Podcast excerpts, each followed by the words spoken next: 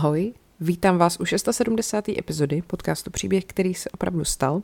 Jmenuji se Markéta a dneska vám budu vyprávět příběhy o těch největších výpadcích proudu a blackoutech, které se udály ve světě.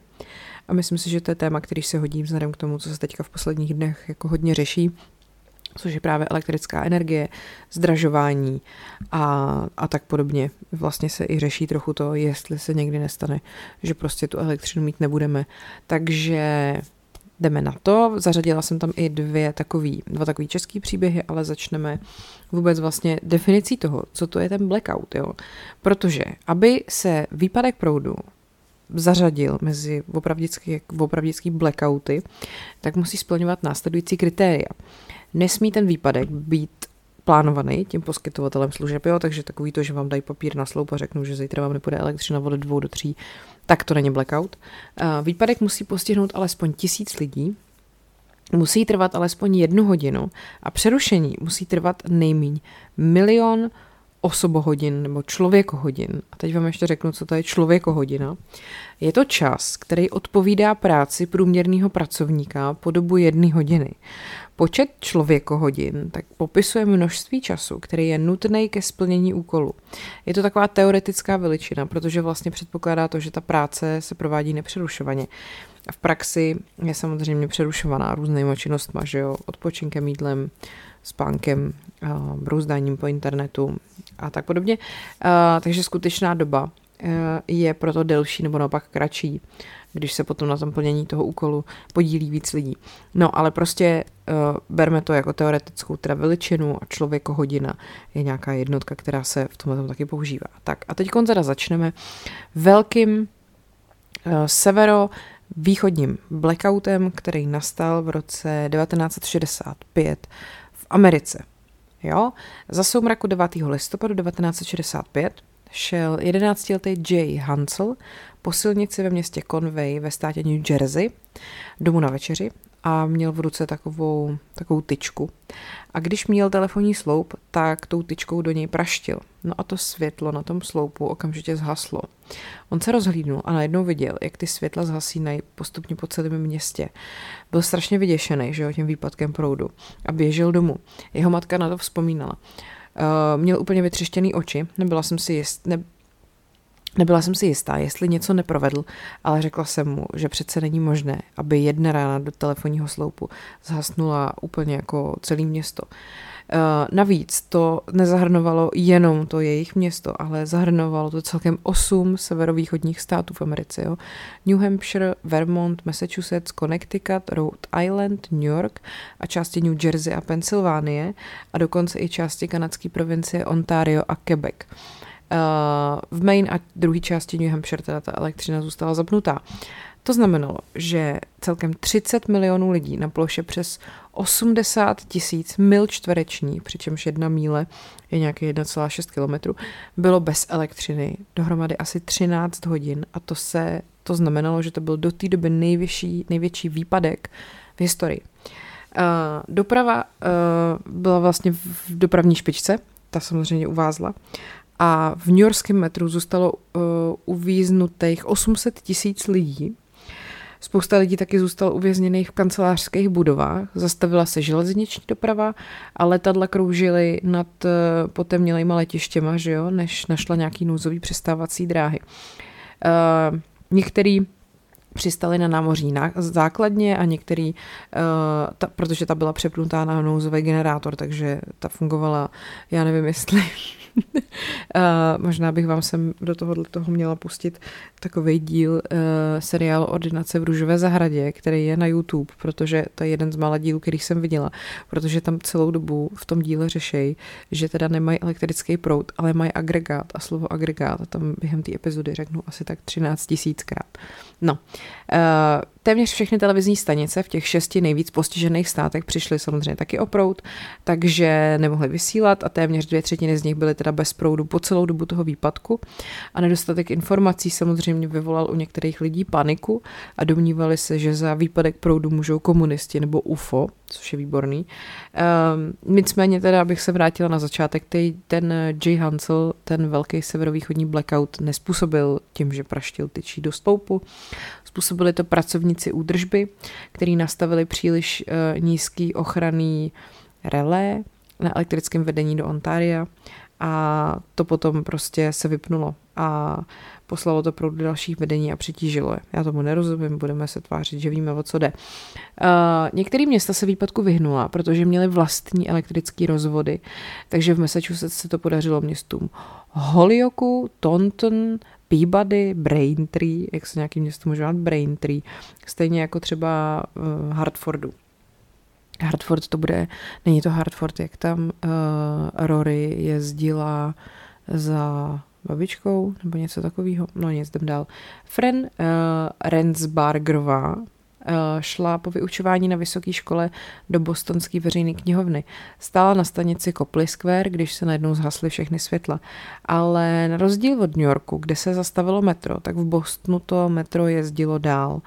Zastavilo na Kenmore Square, což byla poslední zastávka tunelu a cestující vystoupili, aby teda zbytek došli pěšky. A ona teda potom v rozhovoru pro projekt Blackout History Project vzpomínala na překvapení, když právě zjistili, že nikde v Bostonu nesvítí světla. Uh, pouliční osvětlení a dopravní kontroly byly tmavé a lidé řídili dopravu baterkami. Jo, dokonce i taková ta jejich hlavní věž, ta Prudential Tower byla prostě totálně temná. Ta Fren bydlela v bytě s univerzitním profesorem a jeho rodinou a pomáhala mu s dětma a soused z přízemí se z autorádia dozvěděl, že ten výpadek proudu se týká celého severovýchodu a řekl jim to. Uh, tak a teď ona tady teda jako citát její. Maminka Vilí začala házet do krabic konzervy, zdravotnické potřeby a alkohol, prý na sterilizaci, aby mohli utéct do svého letního domu severovýchodně od Bostonu. Mnoho lidí, včetně této rodiny, se obávalo, že výpadek proudu je součástí komunistického spiknutí. Stáli jsme na vrcholu studené války a nic se tehdy nezdálo tak moc absurdní. V době, kdy jsme byli připraveni k útěku, se začalo tušit a posléze i potvrzovat, že skutečný důvod výpadku je docela normální. Vybalili jsme si věci a šli spát. Světla se rozsvítila někdy po půlnoci. Abby Hamiltonové bylo 16 a pracovala v kanceláři WT Granta v bostonské čtvrti Metepan a bydla v městské části Dorchester a o 50 let později potom vzpomínala, tak je tady pro tenhle ten projekt. Uh, šla jsem domů pěšky a bylo to fascinující, všechno bylo temné, děsivé, ale zajímavé. Máma čekala s obrovskou baterkou na rohu naší malé ulice a Dorchester Ave a svítila do tváře kolem jdoucích, uh, snažila se mě najít a ujišťovala se, že nepřehlednu odbočku směrem k nám domů. No, Uh, vermonský viceguvernér John Daly večeřil při svíčkách, když, když mu zazvonil telefon. Byl pověřený řízením tady tohohle toho chaosu, protože je, protože guvernér, jakoby vlastně jeho nadřízený byl zrovna v Evropě a dokonce na druhém konci linky která to tý, co mu jako zrovna volala, byl prezident tehdejší Johnson, Lyndon Johnson a eh, řekl tomu Dalymu, že prostě on se musí tady o to všechno postarat a že mu má dát vědět, kdyby potřeboval pomoct. Um, vlastně takhle, to místo, nebo dejme tomu ten severovýchod Ameriky, tomu se taky jinak říká New England, jako Nová Anglie, a uh, vlastně tam většinou lidi byli docela v klidu. Ve, Spring, ve Springfieldu, že jo, ve státě Massachusetts, bylo teda zaznamenáno několik případů rabování a tři hodiny se taky bouřili vězni v oddělení s maximální ostrahou, běsnili po budově, rozbíjeli okna a ničili vše, co jim přišlo pod ruku, ale státní policisti tu vzpouru potlačili slzným plynem a druhý den potom ty vězni museli ten nepořádek uklízet. A Massachusettský guvernér John Volp povolal Národní gardu, aby hlídkovala. Eh, starosta Joseph Dorley v Providence zvažoval, že uzavře město pro přijíždějící dopravu a nakonec se rozhodl, že to neudělá a strašně se divil, že se vůbec něco takového v dnešní době může stát, jo? což byl rok 65. Nám to zpětně přijde jako vlastně docela podiv, že se to nestávalo častěji. Teď to je kolik, to je 60 let zpátky. No, nicméně tahle otázka se hodila hlavou mnoha lidem, je jasný, že kdyby to opravdu byla sabotáž, tak opravdu mohla prostě vyřadit z provozu 30 milionů lidí. Nicméně ten proud byl do rána obnovený a všichni se ale od té doby tak nějak cítili zranitelnější a traduje se, že od té doby si lidi jako nakoupili domů zásoby baterek, svíček a zápalek, aby už se jim nikdy nestalo to, že prostě nejsou na takovouhle věc připravený. Takže to je první takový velký blackout, který se stal a vlastně nic tak strašného se během něj nestalo. Kdežto ten druhý, výpadek elektřiny v New Yorku v roce 1977, byl o dost horší. Postihnul teda většinu New Yorku ve dnech 13. a 14. července. Jediný nezasažený čtvrti byly v jižním Queensu a ty byly totiž součástí systému Long Island Lightning Company a to bylo prostě něco jiného, než to, čehož byl součást ten zbytek toho New Yorku. A pak taky ještě nějaký velký bytový a komerční komplexy, který měly vlastní historický generátory elektřiny, se tomu jakoby vyhnuli. No, ale na rozdíl od jiných výpadků, který ten region postihly, což právě byl ten výpadek na severovýchodě, o kterém jsem teď mluvila, ehm, se ten výpadek právě v tom roce 77 fakt omezil jenom na New York a jeho bezprostřední okolí. A na rozdíl taky od těch blackoutů před i po, měl tenhle ten konkrétní za následek velký rabování a další kriminální činy, eh, včetně žhářství. Ty události, které k tomu výpadku vedly, začaly ve středu 13. července, to mám mimochodem svátek, eh, ve 2037 úderem blesku do rozvodny Buchanan South na řece Hudson a vypnul dva jističe v Buchananu ve státě New York. Ta rozvodna Buchanan South převáděla 345 tisíc voltů elektřiny z Indian Point na nižší napětí pro komerční využití. Přesně vím, co to znamená. Uh, uvolněná pojistná matice v kombinaci s pomalu působícím upgradeovacím cyklem zabránila jističi, aby se znovu vypnul a umožnil opětovný průtok energie. Jo? Tak jdeme dál. Uh, druhý úder blesku potom způsobil ztrátu uh, dvou 345 kW přenosových vedení, následné opětovné zapnutí pouze jednoho z vedení a ztrátu výkonu 900 MW jaderné elektrárny v Indian Point. Uh, co bych vám tak mohla říct k tomu? Uh, šéfem té jaderné elektrárny byl určitě pan Burns a No, v důsledku úderu došlo k zatížení dalších dvou hlavních přenosových vedení nad jejich normální limity a ta společnost, která to vlastně jmenovala se Consolidated Edison, konsolidovaný Edison prostě, to byl dodavatel elektřiny teda pro město New York a část okresu Westchester, se pokusila ve 2045 to uvést zpátky do provozu, ale nikdo tu stanici bohužel neobsluhoval a dálkový start se nezdařil. Takže ve 2055 došlo k dalšímu úderu blesku do rozvodny, tentokrát z Prainbrook v Jonkersu a ten vyřadil další dvě kritické přenosové vedení. To docela šlo jako jedno za druhým, to možná byly mimozemšťani. Stejně jako předtím bylo automaticky zprovozněno pouze jedno z vedení, no a tenhle ten výpadek potom způsobil, že zbývající vedení překročily nějaké svoje provozní limity, jo, co měly jako na to nějakou kapacitu. No a tahle společnost potom eh, po této poslední poruše musela kvůli těm problémům v elektrárně ručně snížit zatížení dalšího generátoru a tím se ta neutěšená situace ale bohužel ještě zhoršila. Takže v 21.14, což bylo víc než půl hodiny od té počáteční události, vyzvali operátoři New York Powerpool v Gilderlandu operátory společnosti Consolidated Edison, aby snížili zatížení. A v reakci na to operátoři ConEd, což je zkrátka Consolidated Edison, jo, jenom abyste věděli, iniciovali nejprve 5 5% snížení napětí a potom 8%. Um, Zajímalo by mě, jestli tam někde stál Ďatlov, který prostě nadkoukal s takovým tím výrazem, jako že všechno je v pohodě a říkal jenom not great, not terrible. Nic, ale prostě tyhle ty kroky teda prováděly nějak postupně, trvalo to dlouhou dobu, uh, jako prováděli to podle nějakého prostě nouzového jako plánu, který měli. Jenomže to prostě nic z toho v podstatě nepomohlo a ve 20 na 19 došlo k vypnutí posledního hlavního propojení do státu New York v té rozvodně v důsledku nějakého tepelného přetížení. No a ten výpadek prostě způsobil, že uh, se to celé jako úplně totálně posralo. Takže ve 20 na 22 Ježíš Maria, teď jsou tady zase další nějaký kilowaty, kilovolty, kilowaty, no tak uh, jdeme dál. Um, no, tak eh, prostě ta společnost, když to vemu zkratkovitě, jo, eh, nedokázala v tom městě vyrobit dostatek energie a tři elektrické linky, které doplňovaly to napájení města, byly přetížený. Takže krátce po 21.27 se vypnul největší generátor v New Yorku, který se jmenoval Ravenswood Generating Unit Number 3, který byl taky známý jako Big Alice a s ním se teda vypnul konečně po tom je tom složitém procesu i celý New York. Takže ve 21.36 to bylo téměř přesně hodinu po prvním úderu, to zrovna vyšlo takhle na hodinu, se vypnul teda celý ten energetický systém. No ve 22.26 potom operátoři zahájili postupný obnovy, ale to se jim podařilo až jako za další den v podstatě. Takže teď si asi dovedete představit, že to, co se v tom městě dělo, když tam ten prout nešel, asi nebylo nic hezkého. K tomu výpadku došlo v době, kdy město už tak čelilo vážný finanční krizi a e, vlastně jako lidi byli vyděšení i z jako velké kriminality, která tam byla.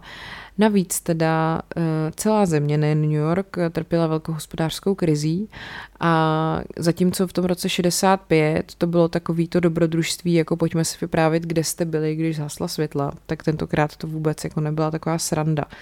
Um, no a teď teda nějak víc těchto těch vlivů, kromě toho, že prostě vypadnul prout, tak taky, že bylo horký červencový počasí, byly brutální vlny veder, Uh, bylo to prostě, uh, ten výpadek navíc v roce 77 přišel poté, co podniky zavřely, když jako vlastně skončil jakoby pracovní den a majitelé odešli domů, zatímco v roce 65 k tomu došlo během dne a spousta těch obchodníků bylo stále ve svých objektech, takže jakoby uh, ty lidi, co potom rabovali a drancovali v roce 77, eh, k tomu měli mnohem jako lepší podmínky, paradox, nebo ne paradoxně, jako, eh, no prostě k tomu měli lepší podmínky.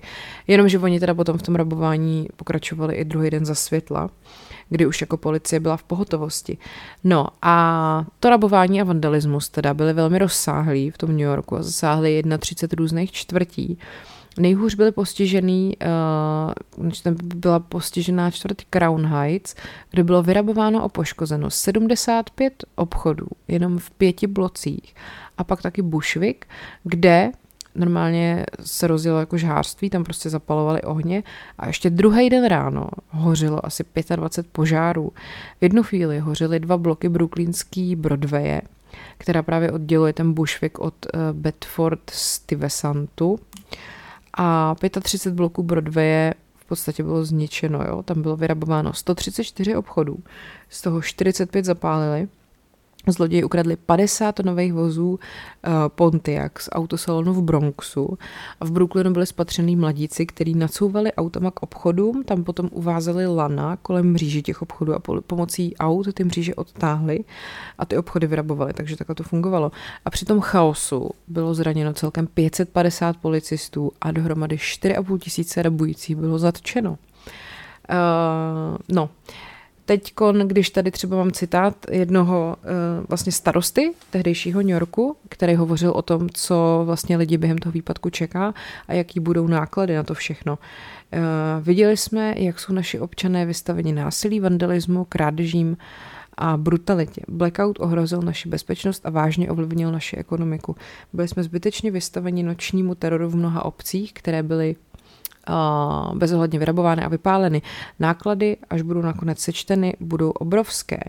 No a když potom v New Yorku vypadl proud v roce 2003, tak v New York Times přinesli popis právě toho výpadku z roku 77. Uh, takže kvůli výpadku proudu byla asi na 8 hodin uzavřena letiště LaGuardia a Kennedyho letiště.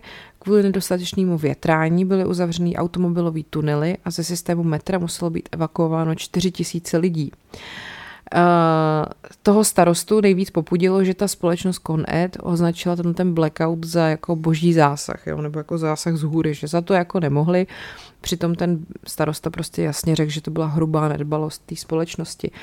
Celkem bylo při rabování a výtržnostech poškozeno 1616 obchodů, zasáhlo se u 1037 požárů, při největším hromadným zatýkání v historii města bylo zatčeno 3776 osob a mnohý z nich potom museli být nadspaný do přeplněných cel, do různých jako takových těch, co jsou ty okrskové policie, tak do takových těch, tam, co tam prostě mají, těch různých provizorních zadržovacích prostor. A potom studie odhadla, že náklady na škody činily něco málo přes 300 milionů dolarů, což v přepočtu v roce 2020 je 1,29 miliardy dolarů. Já jsem si vzpomněla, viděli jste film The Purge, česky je to Očista, má to asi tři díly, je to takový jako horor o tom, že uh, vlastně Jakoby v současném světě se ustanovila taková věc, že jednou za rok je noc, kdy lidi můžou jakoby ulevit svým potřebám násilnickým. A tak od určitý hodiny večera, nevím si od 7, od 8 do asi 6 ráno, můžou lidi venku dělat úplně cokoliv, vraždit, krást, prostě, aby se jakoby vyčistili a tím vlastně se jako snižuje dramaticky kriminalita přes rok, protože lidi se jakoby vyblbnou v úzovkách. Tak jenom když tady čtu, co se tam dělo, když byla tma ve městě, tak mi to ten film trošku připomíná. Každopádně kromě uh, masivního rabování násilností, který to jako provázely, došlo taky k jedné vraždě. Uh, brooklynský teenager a začínající mafián, to mi přijde docela dobrý, uh, Dominik Kiskone byl zastřelený ve čtvrti Carol Gardens, uh, když byl s nějakýma kamarádama, zemřel na místě činu. Uh, policajti to vyšetřovali, ale nikdy neidentifikovali žádného podezřelého.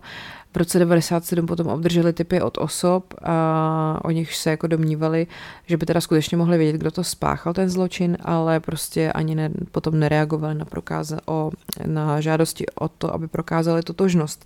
Takže ta vražda i v roce 2021 zůstává nevyřešená.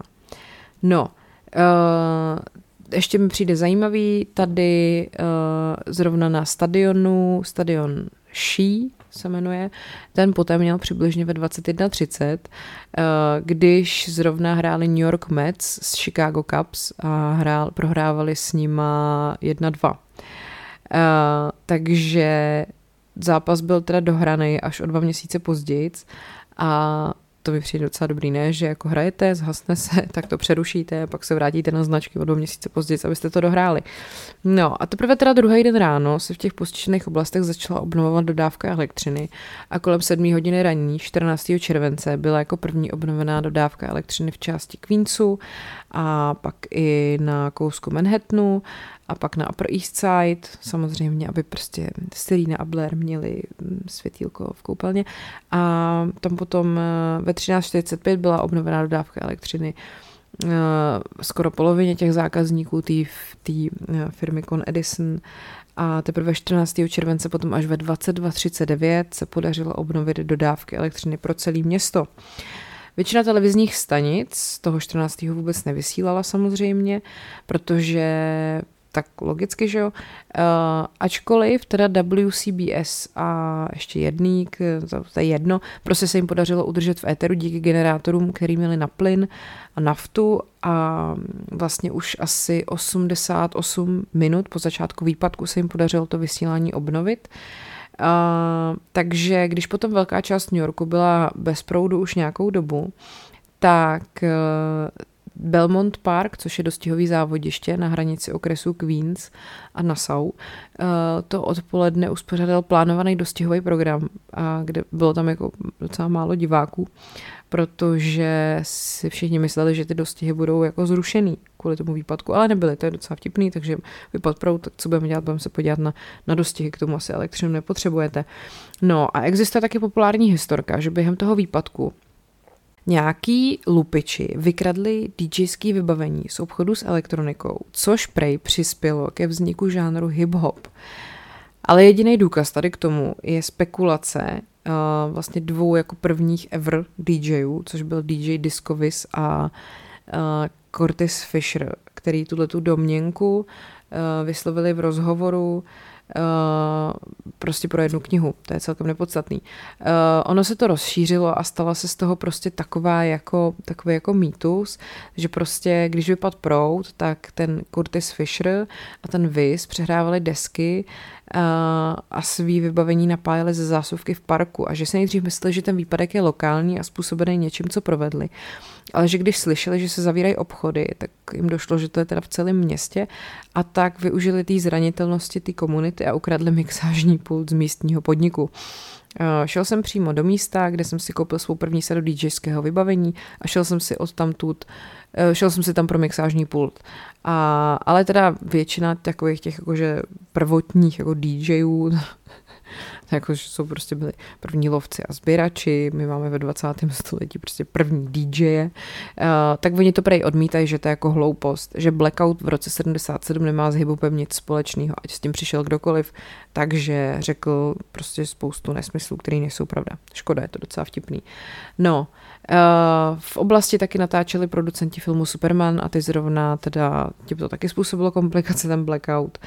Uh, město nakonec dostalo od prezidenta Jimmyho Cartera nebo od jeho administrativy asi 11 milionů dolarů, aby zaplatili škody, který ten výpadek způsobil.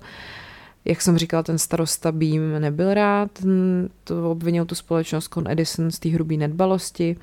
Ale nakonec teda chudák pocítil následky sám, protože když potom ten rok se volil nový starosta, tak skončil až třetí. Hm. Um, no, tak uh, asi tak. Mám pocit, že to je asi všechno k druhému příběhu, který se opravdu stal a k výpadku v roce 77 v New Yorku. A teď se konečně přesouváme do Československa, prosím vás, jo a jdeme na uhelné prázdniny v roce 79. Bylo to v lednu a celá ekonomika totiž byla těžce postižená, no to si myslím, že byla těžce postižená za, za komunistů celá ekonomika v podstatě pořád, ale v ten konkrétní rok, v tom lednu, byla těžce postižená vlnou silných mrazů, který náhle udeřili v noci z 31. prosince 78 na 1. ledna 79, jo. Ten konec roku 78 byl v podstatě ve znamení teplého, téměř jarního počasí. Jenomže na Silvestra se pak denní teploty pohybovaly kolem 10 stupňů, v Jižních Čechách dokonce 15 stupňů, jenomže chlad přichází z NDR, od severozápadu a tam se přibližovala nějaká hluboká tlaková níže, která byla doprovázená studeným arktickým vzduchem a takže tenhle ten studený vzduch se začal přelívat právě přes ty mm, severočeské hory uh, v noci na Silvestra a v průběhu dne se pak šířil přes Českou kotlinu na území celé republiky. Taky uh, teda to ochlazení šlo hrozně rychle, že jako ta teplota klesala zhruba o 3 stupně za hodinu, což je fakt masakr. Takže třeba na Ještědu klesla teplota o 26 stupňů během 24 hodin a ve Frenštátu pod Radhoštím dokonce o 30 stupňů. Uh, No a meteostanice v Praze Libuši zaznamenala 31.12.78 pokles teploty z 11 stupňů ve, ve dvě hodiny odpoledne na minus 10 v 9 hodin večer, což je prostě o 22 stupňů během 7 hodin. A do rána to kleslo ještě o dalších 8.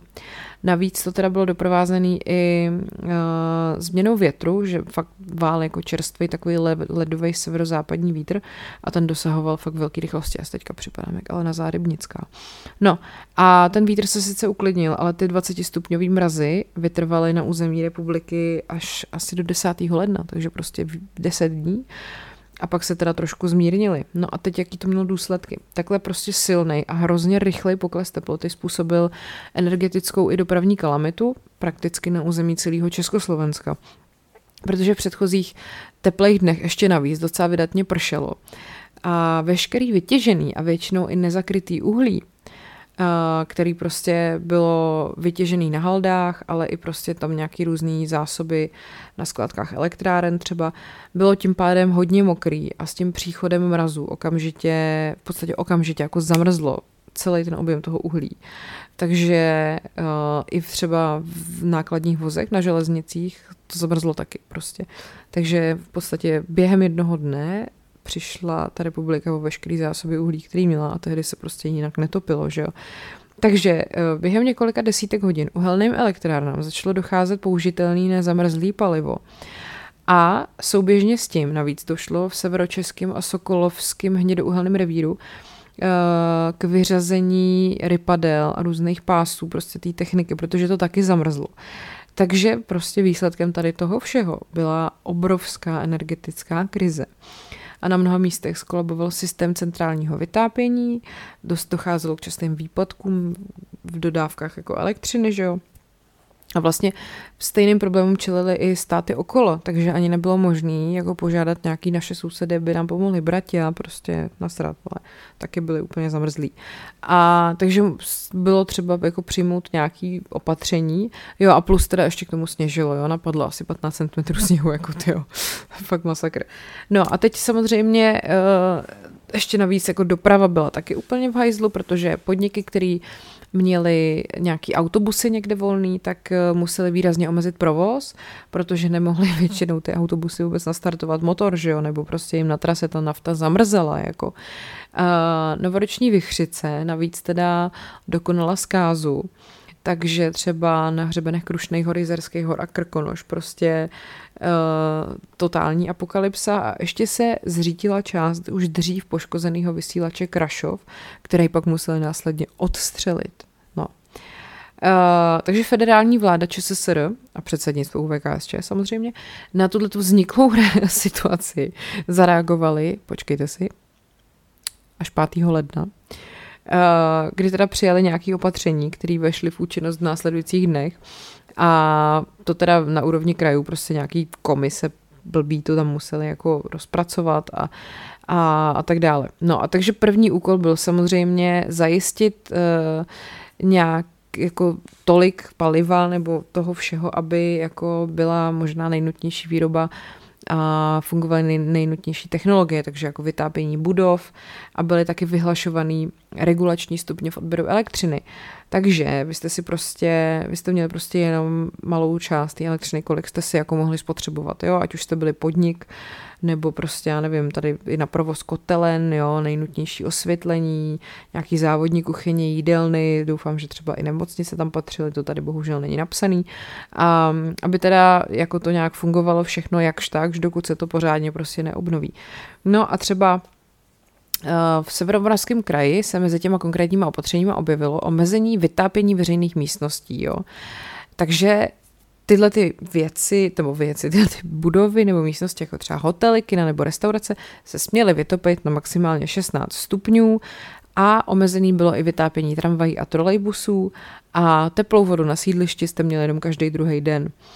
No, e, Výrazný omezení provozu potom postihlo i takové ty instituce, které jako podstatě nikdo v tu chvíli nezbytně nutně nepotřeboval. Takže 6. ledna omezili vysílání československé televize, která vysílala jenom od 7 večer a uh, od 8. do 15. ledna dokonce vysílali až od půl devátý večer.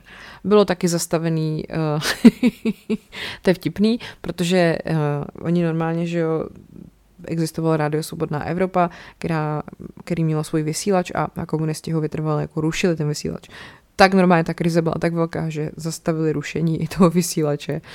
Eh, zavřely se galerie, většina divadel, no a ve školách byly od 8. ledna vyhlášený uhelný prázdniny, které byly potom 11. ledna prodloužený až do 29. ledna. Já si přesně pamatuju, jak mi to moji rodiče s nadšením do dneška vypráví, jak prostě jim bylo nějakých 13-14 let a prostě byli úplně přesně podle mě v tom věku, kdy nejvíc chtěl mít měsíční uhelný prázdniny. Jako. Začátek pracovní doby v úřadech a administrativě byl posunutý až na 8 nebo 9 hodinu raní. No tak ty vole, to si ty lidi přispali jak svině. No ale přes veškerou snahu teda opravdu se podařilo dodávky těch energií stabilizovat až v polovině ledna. A potom po 20. lednu přišla jako nějaká trochu obleva a ten energetický provoz se vrátil zvolna k normálu a uhelný prázdniny teda byly odvolaný na konci ledna a smutný na tom že kvůli té zameškané výuce potom v tom školním roce byly zrušeny jarní prázdniny a nebyly povoleny ani celodenní školní výlety. No, takže uh, tyhle ty takový podobný regulační opatření, které oni tehdy jako zavedli, tak se uplatňovaly i později, když se nějaká takováhle situace znovu objevila, i když už to nikdy nebylo tak jako strašný. No a ta, tu stabilní dodávku elektrické energie u nás potom vlastně zajistilo, až když se jako nějak tak dostavil Temelín a dostavili Dukovany. No, uh, tehdy ty extrémní mrazy postihly fakt spoustu států Evropy. V Moskvě naměřili minus 45 stupňů, čímž překonal, se překonal rekord z roku 1900. A minus 47 naměřili ve Švédsku a třeba v, v západním Německu padal sníh nepřetržitě 80 hodin a byl tam vyhlášený stav ohrožení.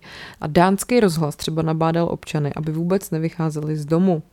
Takže, takže dobrý, ne? No nic. Hele, tak to byl poslední příběh, který se opravdu stal. Já vám děkuji za pozornost.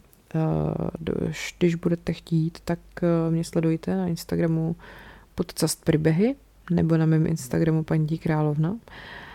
Um, dneska, mimochodem, mám od šesti uh, vlastně s lidma, ne s lidma, dneska mám od šesti setkání se čtenáři v Hradci Králové v kavárně Levav. Le mezera VAV, uh, tak mě napadlo, jakože i vy od podcastu třeba můžete přijít, kdybyste chtěli. Je to od 6, teda, to už jsem říkala. Tak, a to dneska myslím 14. Eh, října, ve čtvrtek. Tak vás ráda uvidím. Tak jo, a to už je asi opravdu vše. Ještě můžete taky si platit bonusový kanál herohero.co lomeno podcast příběhy, to znáte. A to už je skutečně vše. Mějte se hezky, ať je váš život příběh, který se opravdu stal.